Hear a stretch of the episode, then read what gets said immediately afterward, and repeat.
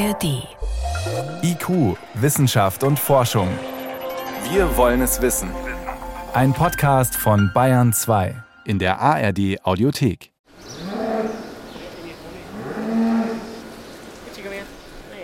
Es dauert ein wenig, bis Kim ihren massigen Schädel in die Futterbox schiebt. Dann aber gewinnt die Lust der Kuh auf Leckerlis doch die Oberhand über ihre Skepsis angesichts des engen Verschlags. Du willst jetzt da rein, gell? Ja, da will sie rein. Was die Kuh Kim im Stall des staatlichen bayerischen Versuchsguts Achselschwang nicht weiß, sobald sie den Kopf in die Futterschale senkt und eine Ration frisst, springt ein Apparat an, der ihren Atem misst, wie Kevin Hoffmann, Mitarbeiter der Versuchsanstalt, erklärt. In der Futterschale wird dann auch gleichzeitig unter dem Fressen von der Kuh die Ausatmenluft abgesaugt, wird dann das Methan gemessen, beziehungsweise das CO2, damit halt die anhand von dem CO2 erkennt die Station, dass da jetzt eine Kuh drin ist, dass diese Daten jetzt auch nicht aus der Umgebungsluft kommen oder dieser, CO, dieser Methanwert. Kim wird akribisch kontrolliert. Metakau heißt das Projekt, mit dem Milchkühe in eine Messstation geschickt werden, die ihre Methanausscheidung ermittelt. Denn Fleckviehdame Kim, deren treuherzige Rinderaugen auf den ersten Blick kein Wässerchen trüben, soll eine Klimasünderin sein, womöglich gar eine Klimakillerin? Schuld daran sei die komplexe Verdauung von Kim, sagt der Versuchsleiter Dr. Thomas Ettle vom Institut für Tierernährung und Futterwirtschaft der Bayerischen Landesanstalt für Landwirtschaft. Letztendlich hat die Kuh in ihrem Pansen Mikroorganismen, die praktisch für die Kuh das Futter vorverdauen. Und diese Mikroorganismen bilden bei diesen Vorverdauvorgängen, also bei den Abbauvorgängen, ganz einfach Methan. Das heißt also, sobald wir Rinderhaltung haben und die Tiere füttern, wird das unwiderruflich mit einer gewissen Methanbildung verbunden sein. Und letztendlich benötigt die Kuh diese Methanbildung, um einen Überdruck im Pansen zu vermeiden. Dieses Methan wird ganz einfach über die Atemluft ähm, bei der Kuh ausgestoßen, durch diesen Ruktus.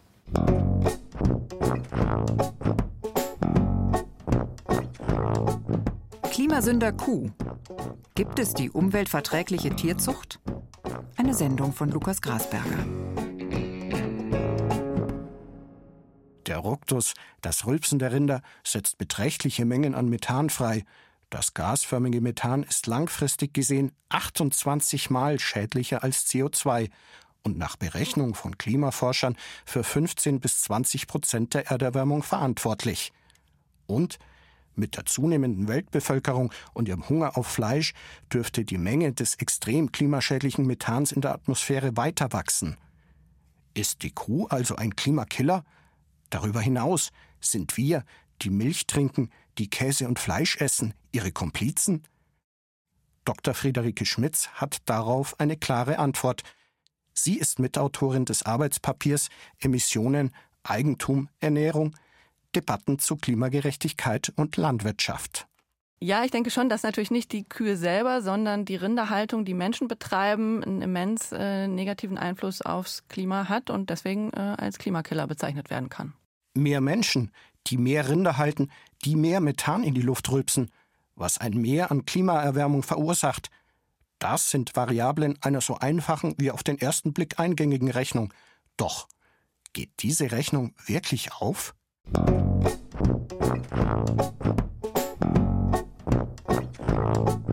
Eine Nachfrage dazu bei Wilhelm Windisch, Professor für Tierernährung an der TU München, ergibt eine so eindeutige wie verblüffende Antwort. Das Problem Methanausstoß der Kühe, sagt Windisch, sei eigentlich gar keines. Es sei in etwa wie bei einer vollen Badewanne. Fließt in diese frisches Wasser hinein, wird sie nicht noch voller, wenn gleichzeitig durch den Abfluss ebenso viel altes Wasser abfließt. Dann stellt sich ziemlich schnell ein Gleichgewicht zwischen der Emission ein, also dem, was die Tiere gerade ausscheiden, und dem, was aus früheren Emissionen abgebaut wird. In so einer Situation hat der aktuelle äh, Beitrag, die aktuelle Emission von Methan keinen Einfluss mehr auf das Klima. Und das ist genau die Situation, die wir in Deutschland haben. Global gesehen stammt immer noch ein Drittel des klimaschädlichen Methans aus der Landwirtschaft. Das Gros davon erzeugen Rinder. Dennoch halten manche Fachleute, die sich mit dem Thema beschäftigen, die Diskussion um die Kuh als großen Klimakiller für ein Ablenkungsmanöver. Auch die Unternehmensberatung McKinsey beschäftigt sich mit dem Thema und hat bei mehreren Klimaforschungsinstituten eine Studie dazu in Auftrag gegeben. Laut dieser Studie erzeugen die Öl-, Gas- und Kohleförderung, Mülldeponien und Abwasser global gesehen mehr Methan als Rinder. Manch ein Experte warnt indes davor, die Folgen des Klimagases klein zu rechnen. Beim Methan komme es weniger auf die emittierte Menge als vielmehr auf die akute Wirkung an, sagt Dr. Friederike Schmitz. Aber das ist natürlich ein Riesenirrtum. Also diese Idee, dass weil ein Treibhausgas nach zwölf Jahren zerfällt, was bei Methan der Fall ist, dass es deswegen irgendwie unproblematisch sei. Ne? Innerhalb dieser zwölf Jahre schafft es halt eine Riesenerwärmungswirkung, die ja im Vergleich auf 100 Jahre CO2 schon irgendwie 30 Mal so groß ist und eben im Vergleich auf 20 Jahre 100 Mal so groß.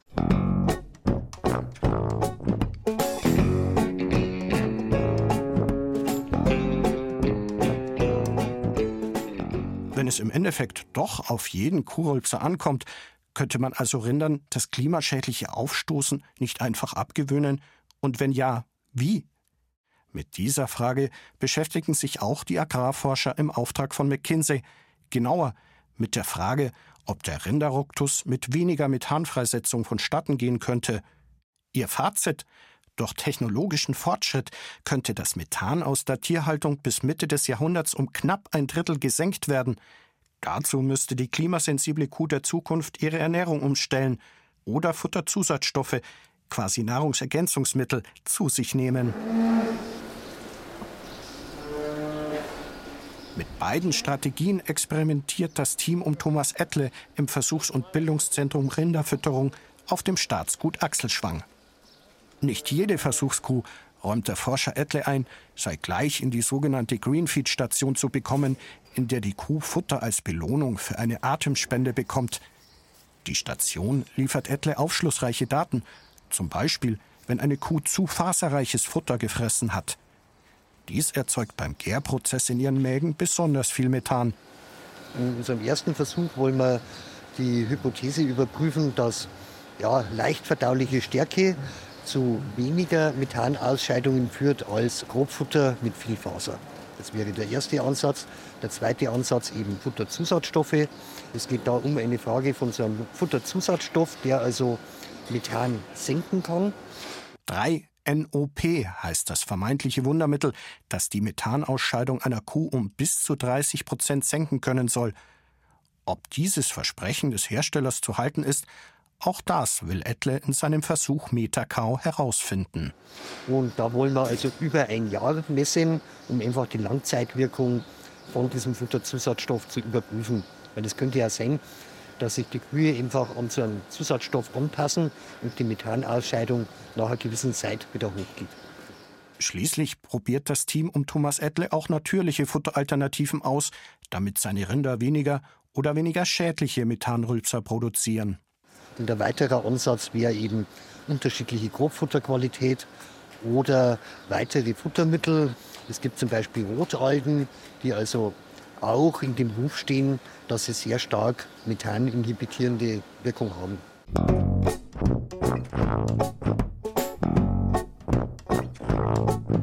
Manche Forscher beschäftigen sich mit der einzelnen Kuh, um ein allzu klimaschädliches Rülpsen zu unterbinden. Erste Versuche zur Züchtung von Rassen, die weniger Methan ausstoßen, laufen bereits. Andere Wissenschaftler richten ihren Blick dagegen auf die Flächen, auf denen die Kühe weiden oder auf denen Viehfutter angebaut wird, und versuchen dort, die negativen Klimawirkungen zu reduzieren. Dabei geht es durchaus darum, dass Landwirte nun anders wirtschaften sollen, als sie das seit Generationen getan haben. Bricht ein Bauer zum Beispiel Grasland zu Acker um, dann entweicht viel CO2 in die Atmosphäre. Düngt er sein Feld mit Gülle oder mineralischem Stickstoff, so setzt er damit große Mengen an Ammoniak und Lachgas frei.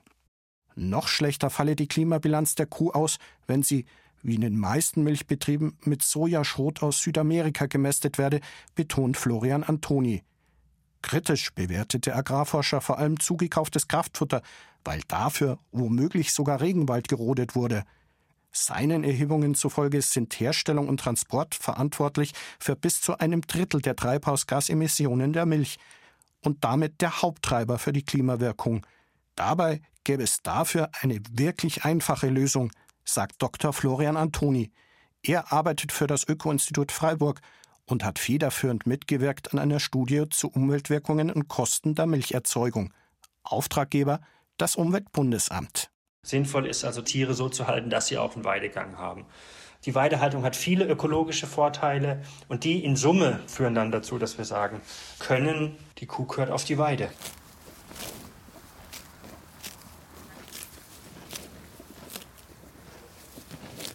Das ist die Musik, wie der Mähvorsatz funktioniert von der Kuh. Genau. 50 Kühe grasen auf der Weide von Tobias Rupana in Waltenhofen. Es scheint ihnen zu munden. Auf der Speisekarte stehen nur einheimisches Gras und Kräuter.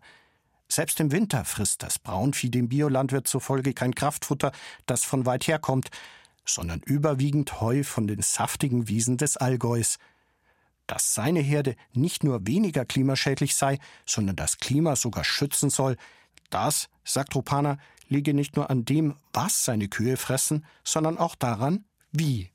Heute Nacht haben sie das gefressen und das sind so 3000 Quadratmeter gewesen. Und jetzt für heute Tags habe ich auch 3000 Quadratmeter. Das Besondere daran ist das, dass sie eine kleine Fläche bekommen, die wo sie an einem Tag nur fast abgrasen und nicht ganz. Also so, dass er stoppel bleibt mit 10, 12 cm, so dass Blattmasse übrig bleibt, dass die Wurzelentwicklung weitergehen kann in der Boden und nicht zu sehr gestört wird. Heißt, eine Herde grast kürzer als sonst üblich auf einer kleinen eingezäunten Weidefläche. Dadurch haben die Rinder nicht die Zeit, die Grünpflanzen bis ganz nach unten abzufressen. Gras und Boden sollen sich dadurch leichter erholen und Humus bilden können.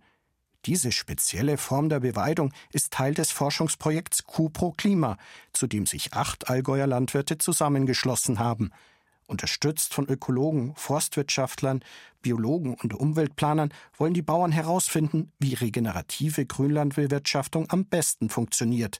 Allein durch die Art und Weise, wie seine Tiere grasen, verbessere sich der Boden speichere daher mehr CO2, sagt Tobias Ropana. Weil wenn jetzt ein Gras ganz abgebissen wird, wie jetzt zum Beispiel bei der Kurzrasenweide, dann äh, geht auch die Wurzel zurück und irgendwann ist die Wurzel halt immer noch kürzer und noch kürzer und kommt bei einer längeren Trockenheit halt nicht mehr in Wasser hin.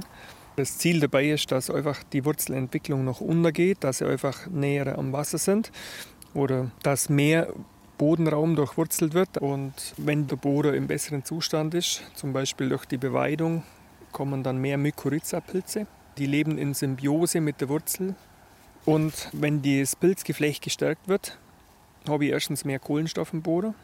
Zweitens ähm, kann jedes Gramm Kohlenstoff 8 Gramm Wasser binden. Holistic Plant Grazing, auf Deutsch ganzheitlich geplantes Grasen, so heißt dieses besondere Weidemanagement, das weltweit bereits viele Anhänger gefunden hat. Dass gerade diese Beweidungsform besser fürs Klima ist als das normale Grasen auf Grünland, dafür wollen die Bauern von Kupro Klima auch wissenschaftliche Nachweise liefern. Der Biomilchviehhalter Rupana hat keinen Zweifel daran, dass ihnen das gelingen wird.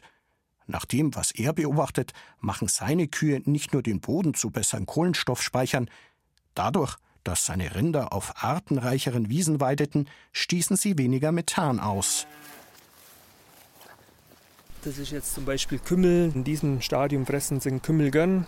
Der hat auch gute Auswirkungen halt auf die Verdauung. Da unten da kommt auch eine Schafgarbe oder der Frauenmantel. Und die Kuh kann sich praktisch ihre Mahlzeit mit ihrer Verdauung fressen, sagt man da. Also mal will sie Rohfaser, dann frisst sie das Gras. Mal braucht sie irgendwas für die Verdauung, dann holt sie sich irgendwelche Kräuter. Und dann will sie einen Zucker, dann holt sie sich einen Klee, so als Nachtisch.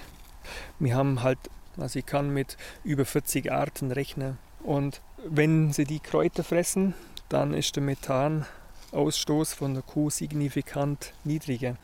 Rinder, die auf so artenreichem Grünland grasen und dabei auch Kräuter und Hülsenfrüchtler zu sich nehmen, scheinen tatsächlich weniger Methan zu erzeugen als Kühe auf artenärmeren Weideflächen. Das legt zumindest eine 2021 veröffentlichte Studie der Uni Kiel nahe. Ein Weiden auf artenreichen Wiesen könne sehr hohe Milchleistungen mit sehr niedrigen Methanemissionen verbinden und somit zum Klimaschutz beitragen.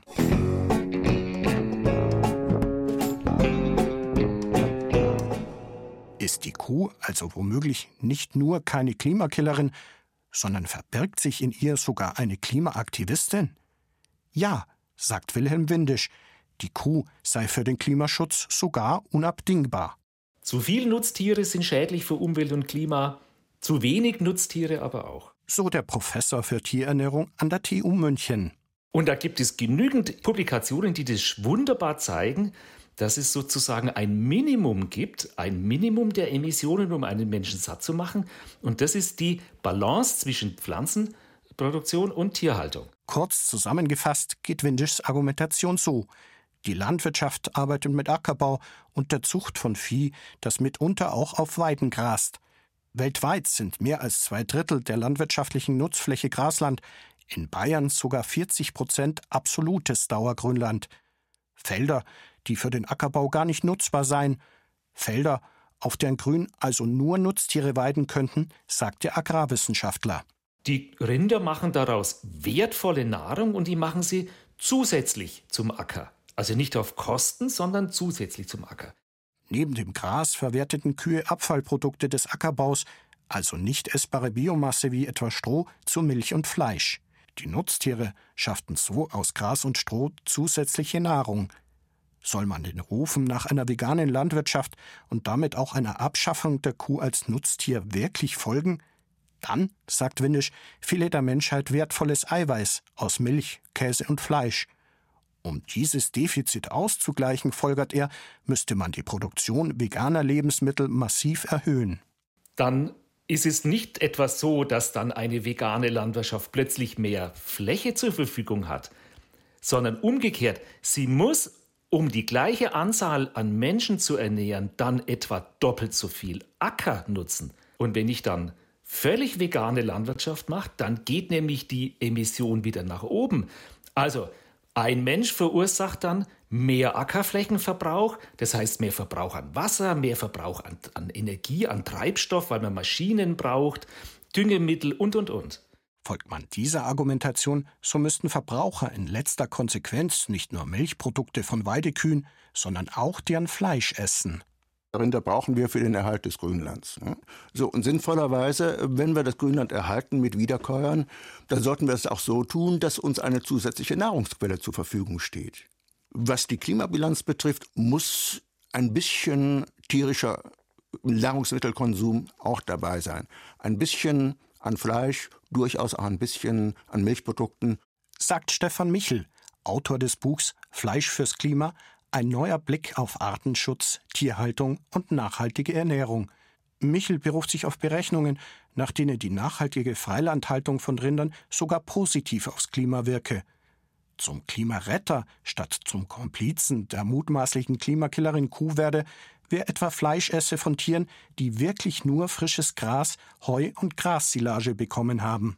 Wenn wir zwei Rinder pro Hektar Grünland halten, keinen Mineraldünger auf dieses Grünland geben, sondern nur das, was die Tiere selbst fallen oder laufen lassen, keine zusätzliche Fütterung mit eigens für die Tiere angebauten Dingen, dann haben wir einen Klimaschutzeffekt, der über die Methanrülpser weit hinausgeht das sind halt Nischen. Also da reden wir ja über einen winzigen Teil der, der tatsächlichen Rinderhaltung in Deutschland. Die meisten Kühe kommen ja gar nicht auf die Weide.